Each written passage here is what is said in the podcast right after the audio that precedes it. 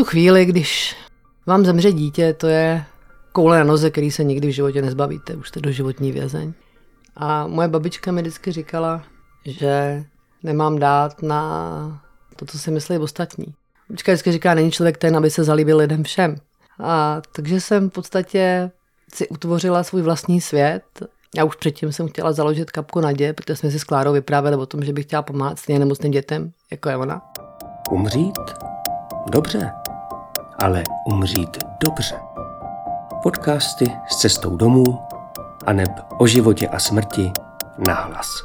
Chtěla jsem být kitka, ale nakonec jsem vždycky byla spíš zahradník. Říká o sobě žena, která přijala pozvání k dnešnímu rozhovoru. Milí posluchači, já jsem Ruth Šormová, ředitelka Cesty domů a zvu vás k poslechu našeho dalšího podcastu. Hostem je tentokrát Vendula Pizingerová, prezidentka nadačního fondu Kapka naděje.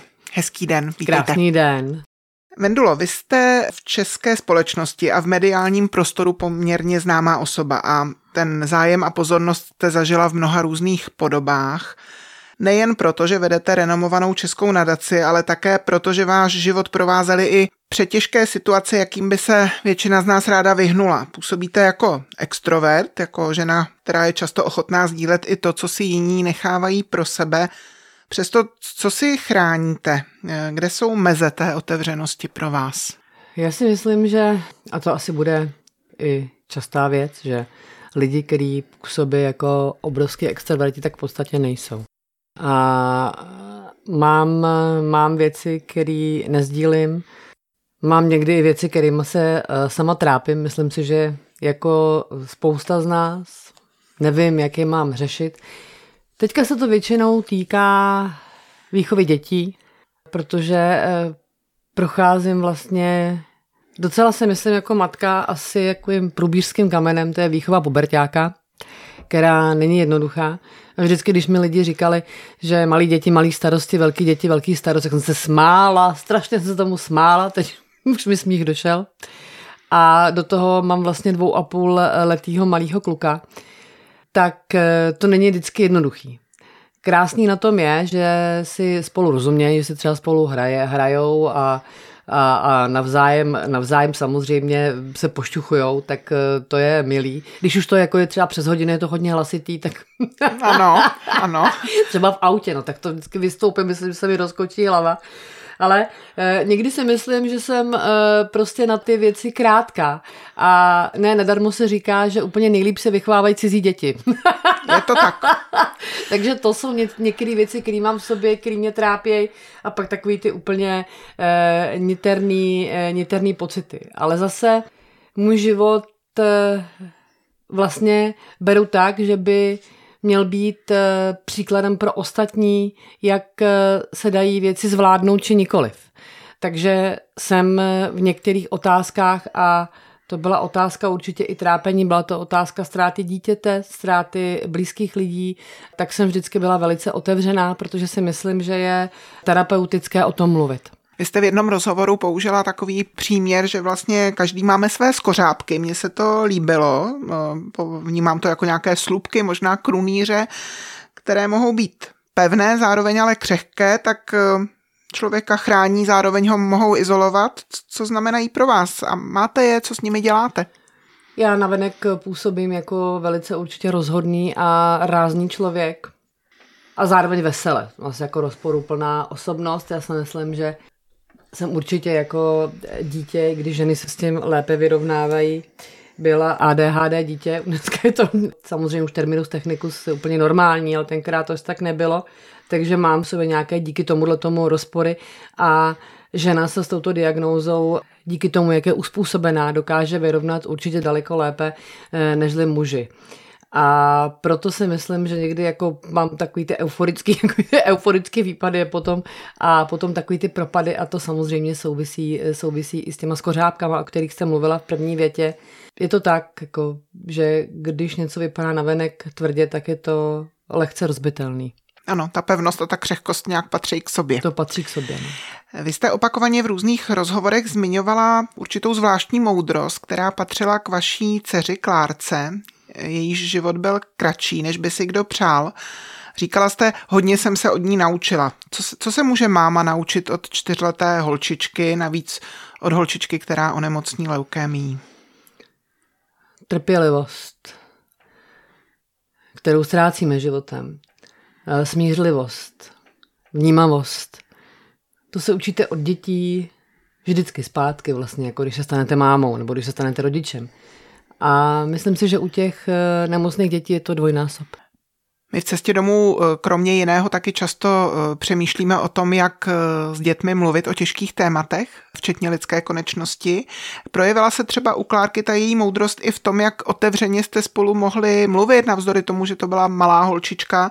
Ptala se a odpovídala jste? Ptala se a odpovídala jsem. A pamatuju si na její poslední větu, Ona malovala, než vlastně ji odveze na Áro, tak malovala a nemohla už dechat. A vím, že to bylo ráno po velký bouřce a ona mi říkala, mami, nech mě bejt, já maluju černý čáry, černá je krásná. To pamatujete celý život. A naopak jsem nebyla schopná, když mi umírala máma, a už to bylo opravdu posledních pár minut, tak jsem nebyla schopná jí odpovědět, protože ona se mi furt ptala, co bude. A já jsem nebyla vůbec schopná, já jsem mi řekla, furt bude to dobrý. A pak zpětně, teďka už to je asi 10-11 let, co máma umřela, tak si říkám, proč jsem jí jako vůbec neodpověděla. No neměla jsem na to, neměla jsem na to sílu, no, jí říct vlastně. A, a já vlastně nevím, co bude. Já jsem možná, možná jako ten život nikdo nevíme, já vím, kdo z vás je věřící nebo věřící není, nebo kdo z nás si myslí, že existuje posmrtný život, nebo kam odchází duše, nebo co to vlastně všechno je. Samozřejmě, že čím je člověk starší, tím víc přemýšlí o smrti. Já si pamatuju, že jsem přemýšlela o smrti, když jsem byla já holka, malá. A co úplně pamatuju, jak jsem seděla na zahradě a přemýšlela jsem, co to vlastně je, proč ten život vlastně je. A teďka už po té 50 nad tím přemýšlíte znova. Jo? Přemýšlíte nad tím, jako jestli proč bychom tady vlastně byli, kdyby to bylo všechno konečný, nebo co to znamená. Já vím, že bylo o tom spousta řečeno, napsáno spousta literatury, je spousta tezí, je spousta vizí, je spousta lidí, kteří eh, vyprávějí o tom, že zažili klinickou smrt a co viděli, co neviděli. Já nevím. Já myslím, že mnozí z nás nevědí a že dokonce ani ti, kdo, kdo mají třeba nějakou duchovní kotvu, tak eh, že i jich se týká ta odpověď, nevím, ale je těžké v těch mezních situacích. Určitě, no. Ale ta, jak jste to nazvala teď eh, duchovní eh, kotvou, já si myslím, že pro spousta lidí je to velice důležitá věc. To nepochybně, taky se s tím potkáváme. Klárka zemřela v nemocnici, vy jste v té nemocnici před těmi více než 23 lety, jestli to dobře to počítám, no, 20, tak... To bude možná tak, 24 už teďka. Tak jste strávili tam hodně, hodně času. Dokážete půl, nebo dva, dva půl roku, myslím, mm-hmm. nebo tak nějak. No. Dokážete si zpětně uh, jako vybavit, určitě jste o tom musela moc krát přemýšlet, co vám tehdy pomohlo? Bylo to vůbec něco? A co by vám pomohlo, aby se to dalo třeba zvládnout jinak? Já jsem to vzala úplně uh, z jiné strany. Té situaci, v které jsem eh, byla já, to znamená v situaci, že máte na smrt nemocný dítě, No je to vždycky u té leukémie nebo u těch jako věcí je to tak, že když to onemocnění se vrátí, tak víte, že je silnější většinou než ten, většinou než ten člověk a že to nekončí dobře. Takže když se tam po druhý vlastně vrátíte, tak víte, že jdete do nejisté sezóny. A já jsem se stala vlastně přítelkyní, kamarádkou nejenom asi toho personálu, ale i těch maminek, co tam byly, co měly Aha. stejně nemocní děti. A vždycky večer jsem říkala, tak teďka musíme odhodit ty naše medikace, krevní obrazy a všechno, eh, co k tomu našemu běžnému dennímu životu v nemocnici patřilo. A eh, buď to jsme si dali skleničku, nebo jsme si vyprávěli, často teda opravdu z, tý, eh, z toho balkónu, který byl zakázaný na ně chodit samozřejmě v tom motole, tak zazníval, tak zazníval smích. A když potom jsem odešla, když Klárka umřela, tak mi chodili dopisy od těch maminek. Je to super, ten, dneska už by přišla SMS asi, ale že, že eh, chodili dopisy, že už neslyšejí vlastně podpatky, klapat podpatky na té nemocniční chodbě, no, moje.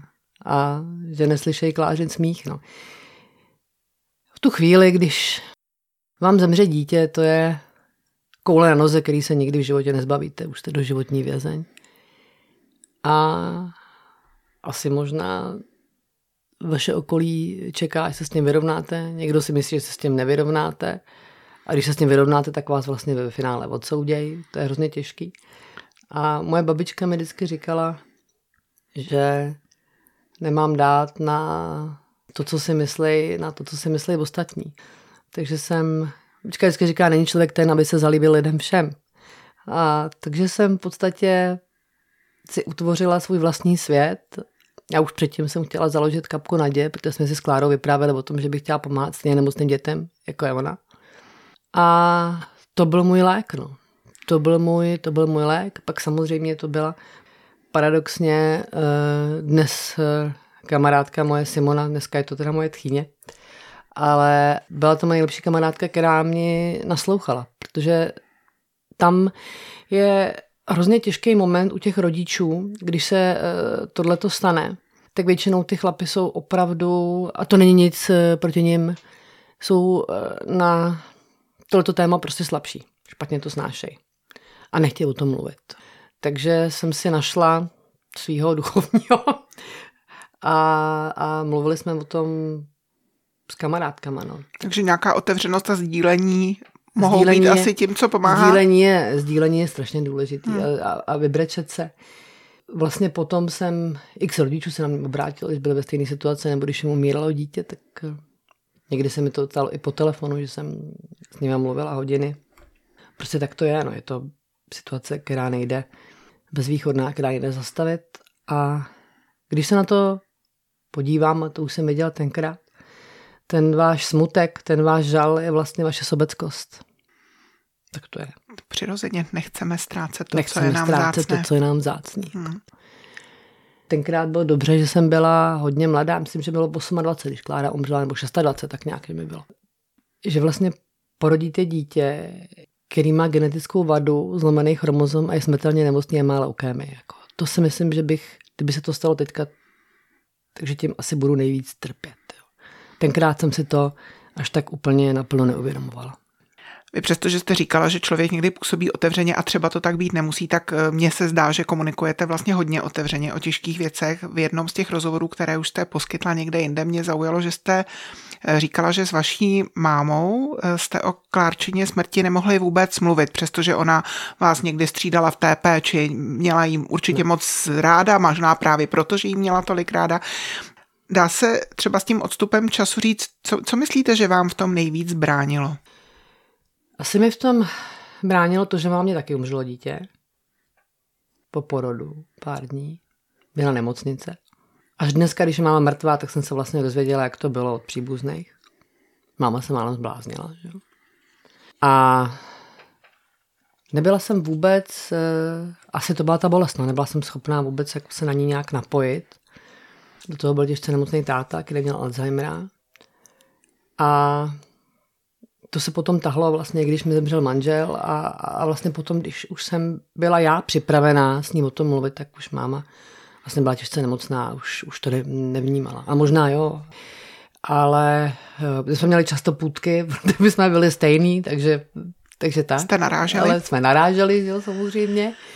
Ale bylo to, uvědomovala jsem si už tenkrát, že si pamatuju jako holka malá, že mi vždycky říkala máma, jsme stáli u hrobu naší rodiny a tam mám napsáno Václav Hora, jo. A já říkám mámě, ale Václav Hora je táta a ten je, je živej, že Oni mi vlastně strašně dlouho neřekli, že mi ten brácha umřel, jo. A, a ona mi vždycky říkala, no, nechtějí, aby se někdy dívala do hrobu svého dítěte. A máma byla taky takový jako ranař, zdálo se, jako já. A samozřejmě, že jsem jim slovům porozuměla, že když se vám ty věci v životě stanou. Když se to stalo i vám. Hmm. Takže možná uvnitř možná, ranař no, nebyla no, a skořápka no, jí ano. taky chránila. Úplně stejná. Asi, hmm.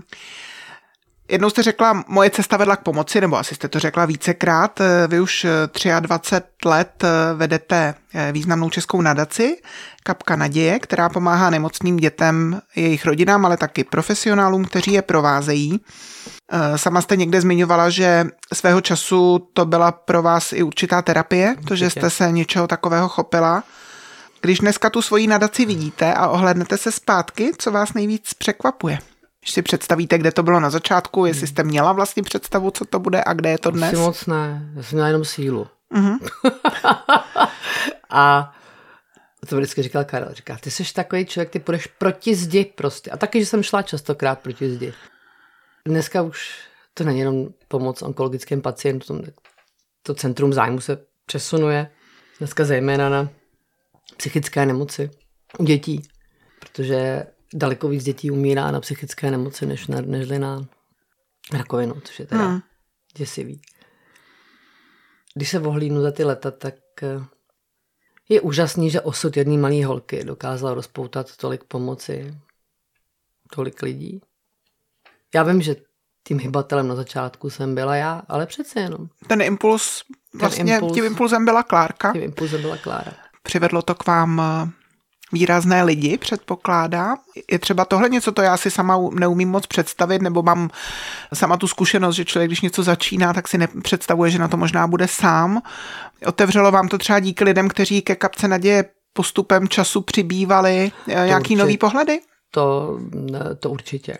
A i teď mám tak uh, okolo sebe dokonalý tým uh, kolegů a spolupracovníků, že teda jsem strašně spokojená a vůbec skoro každý den si uvědomuju tu čest, že pro mě pracují a že nesou tu myšlenku.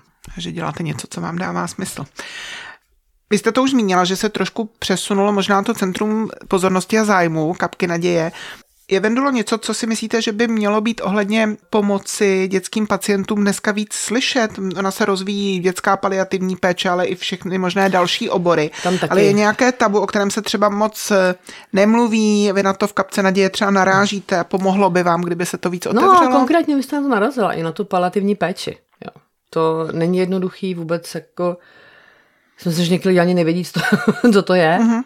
A my pomáháme centru v Plzni, paliativní péče a vím, jak je pro ně těžký sehnat eh, jaký, jakýkoliv peníze nebo jakýkoliv eh, pomůcky.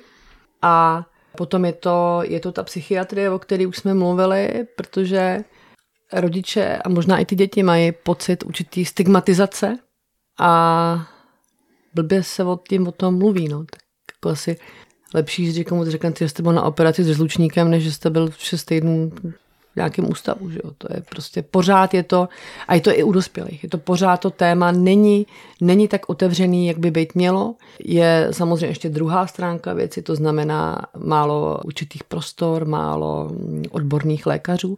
Já si myslím, že to naše zdravotnictví vlastně postihuje teďka hodně, že eh, nevím, třeba nejsou obvodní lékaři, jsou staří.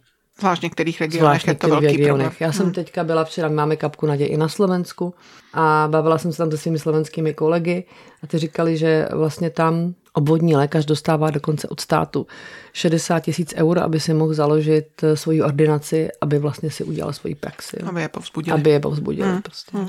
To je neskutečný. To samé, že v některých vlastně v některých těch zařízení, kde potřebují eh, mladé psychiatry, tak nemocnice dávají prostě na tohleto eh, dotace, protože aby ty, aby ty lékaře motivovali. No. Já si na chvíli teď dovolím přehodit takovou pomyslnou výhybku a položím vám sedmero otázek možná nečekaných. Mm-hmm. Zkuste odpovědět mm-hmm. bez mhm. nějakého velkého rozmýšlení, klidně to první, co vás To napadne. se nebojte. Když sladkost, tak raději rakvičku nebo vědeček? Rakvičku. Jaké jídlo byste si vybrala, kdyby bylo poslední před vaší smrtí? Víte, jsem tohle o tom přemýšlela. Asi španělský obtáčka s okurkovým salátem. Zpíváte si ve sprše? Já bohužel zpívám eh, nejenom ve sprše a už můj malý syn mi říká, abych eh, nespívala. A někdy s kamarádkama zpíváme to taky a dokážeme dokonce eh, si udělat takový večer, že zahrajeme celý muzikál, třeba Drákulu nebo Noc na Kralištejně. A jaká muzika nebo písnička by měla znít na vašem pohřbu? To vždycky říkám právě taky kamarádkám u příležitosti těchto večírků, že si děláme playlist na pohřeb. Já to měním docela. Já to docela měním, ale písnička žít. Uh-huh. Máte nějaké oblíbené přísloví? Já mám přísloví. Já mám přísloví oblíbených a docela je používám, jo. To jsem se tuhle sama vyděsila zrovna ale eh, teď jsem slyšela krásný africký přísloví, ten se vrátila z Afriky. A to přísloví je čas zničí vše. Kdybyste měla dokončit větu, než umřu, chci, jak by zněla? Vidíte to? Si vám na tohle to nedokážu úplně, úplně odpovědět, protože čím vlastně jsem starší, tak vlastně nic nechci. Děkuju. Milí posluchači, posloucháte podcast domácího hospice Cesta domů. Jeho hostem je dnes Vendula Pizingerová, prezidentka nadačního fondu Kapka naděje. Vendulo Cesta domů provozuje domácí hospic a nabízí i další služby, ale také se snažíme, aby se měnil pohled české společnosti na lidskou konečnost, na umírání a na smrt. Vy jste v životě zažila dvě mezní situace, které na takovém pomyslném žebříčku stresorů zaujímají přední místo, ztrátu dítěte, které už jsme se dotkli, a potom sebevraždu blízkého člověka, vašeho manžela. Většina z nás si něco podobného nedovede ani představit. Navíc je to spojeno u vás s truchlením pod drobnohledem eh, veřejnosti, náporem mediální pozornosti, která třeba plní titulní strany. Co to s vámi dělá, když to slyšíte? Často jsem o tom, o tom přemýšlela. Eh, ten tlak, který trval několik let, tak eh, myslím teďka mluvím o Karlovi, tak se mi vůbec nespustilo truchlení, nebo jak to mám, jak to mhm. mám nazvat. Myslím, že jsem poprvé brečel po třech letech. Bránilo vám to vlastně v tom hmm. běžném průběhu toho, co k té hmm. situaci by přirozeně patřilo? Jo, určitě. Určitě hodně. Jsem se snažila nějak zachránit sebe. Kuba byl malý, tomu byl roka půl, že jo. To, to, bylo, to byla opravdu... Dneska, když se na to otočím, to nějak 17 let nebo 16 let, že to vůbec nějak to přežila. Já to nevím. A taky jsem spousta věcí vytěsnila, já si je nepamatuju. Že třeba mi odvyprávějí známí nebo kamarádky, Aha. že a to je obrana, přirozená obrana organismu, mozku, hmm. přirozená obrana, že vytěsníte takové ty šílenosti. A potom samozřejmě se mi spousta lidí omluvilo. No. Do, já ještě navíc mám takovou jako zvláštní, není to asi zvláštní vlastnost, to je normální vlastnost, že já neumím nenávidět a neznám zášť. To mě vlastně dělá někdy hrozně bezzubou, ale už to měnit nebudu, to neumím změnit. No tak u něj i pozitivní rysy osobnosti, třeba vysoká míra odpovědnosti je určitě pozitivní hodnota, ale často nám komplikuje život, no, to víme, no, tak tady to bude asi tady podobné. Jako mi to komplikuje, vždycky přemýšlím, aby ten druhý nějak netepil, aby to, no, vlastně si komplikuju, komplikuju život hrozně. A u té Kláry truchlení, vlastně nevím, jestli to bylo truchlení, to bylo taky nějaký, nějaký přežití. Přemýšlela jsem o tom, že, že si chci vzít život, pak jsem zase myslela na tu svoji mámu, že by se jí to stalo po druhý a, a tak, takže to mě zabránilo, to mě zabránilo. Ale ale možná i tohle, šílený. co popisujete, k truchlení patří. Určitě, určitě, ale ten můj život je takový opravdu. Fénix, popela, tam a zpátky, eh, vzlety, pády. Já vlastně, by mi někdo řekl, jako co to je nějaký, jako že bych chtěl žít šťastně, nebo nějaký kontinuální štěstí, nebo co to vlastně je. Já pokládám za štěstí, když normálně prožiju den. A jsem takový člověk, že mi se stávají vždycky věci, které se normálním lidem nestávají, takže jsem, tak to je prostě. To téma sebevražd poslední dobou rezonuje ve společnosti ještě mnohem víc než dřív asi nás taky upozorňuje na potřebu právě lepší psychiatrické a psychologické péče, podpory, prevence. My v cestě domů v našem nakladatelství jsme zrovna v těchto dnech vydali publikaci s názvem Sebevražda a jak dál. Jak se teda dá jít dál? Co, vám pomohlo nebo co pomáhá? Ještě to okolí na vás klade vinu, jo. To jsem měla já, jo.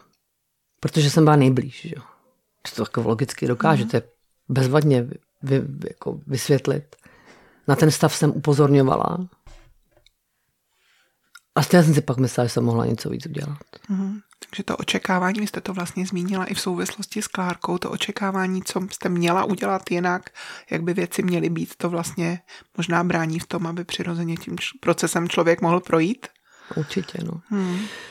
A hlavně eh, eh, ten mediální tlak tenkrát mi v tom eh, bránil nějak se s tím vyrovnat. A jsem vlastně hned potom tomu Karlovi odpustila v podstatě, protože jsem o tom hodně četla a vím, že deprese je těžká nemoc, že to je obrovská i fyzická bolest. Ty lidi si prostě pomůžou ze života. A za tu dobu jsem okolo sebe měla ještě x případů sebevražd u blízkých lidí. Aha. Můj společník ve firmě, to bylo asi tři roky po Karlovi, který, když se to stalo s Karlem, tak vedle mě seděl a říká, to nechápu, jak to jak může udělat. A stalo se mu to. A stalo se mu to. A někdy lidi tvrdí, že to je slabožství, že to je nevypořádání se nějakým jako, nevím, slabožství pro mě třeba pít. Jo. Ale to každý z nás má nastavený, každý z nás má nastavený jinak a každý se s těma věcma e, vyrovnává jinak. Takže, Druhým lidem nevidíme za dveře na tož do duše, takže... Jak se říká, do kabiny nevidíš prostě, tak. takže, takže tak to je, no. No odpuštění je velká věc, tak uh, pomohlo jo, vám? Jo, určitě, určitě.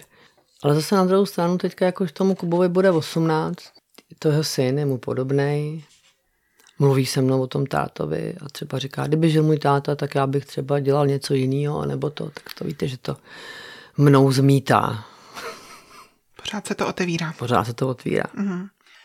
Kapka naděje se toho tématu také chopila. Kromě dětí s onkologickými diagnózami eh, podporujete právě i ten rozvoj eh, psychiatrické mm-hmm. nebo psychosociální péče pro děti i dospívající. Proč jste se tak rozhodli a, a daří se vám to?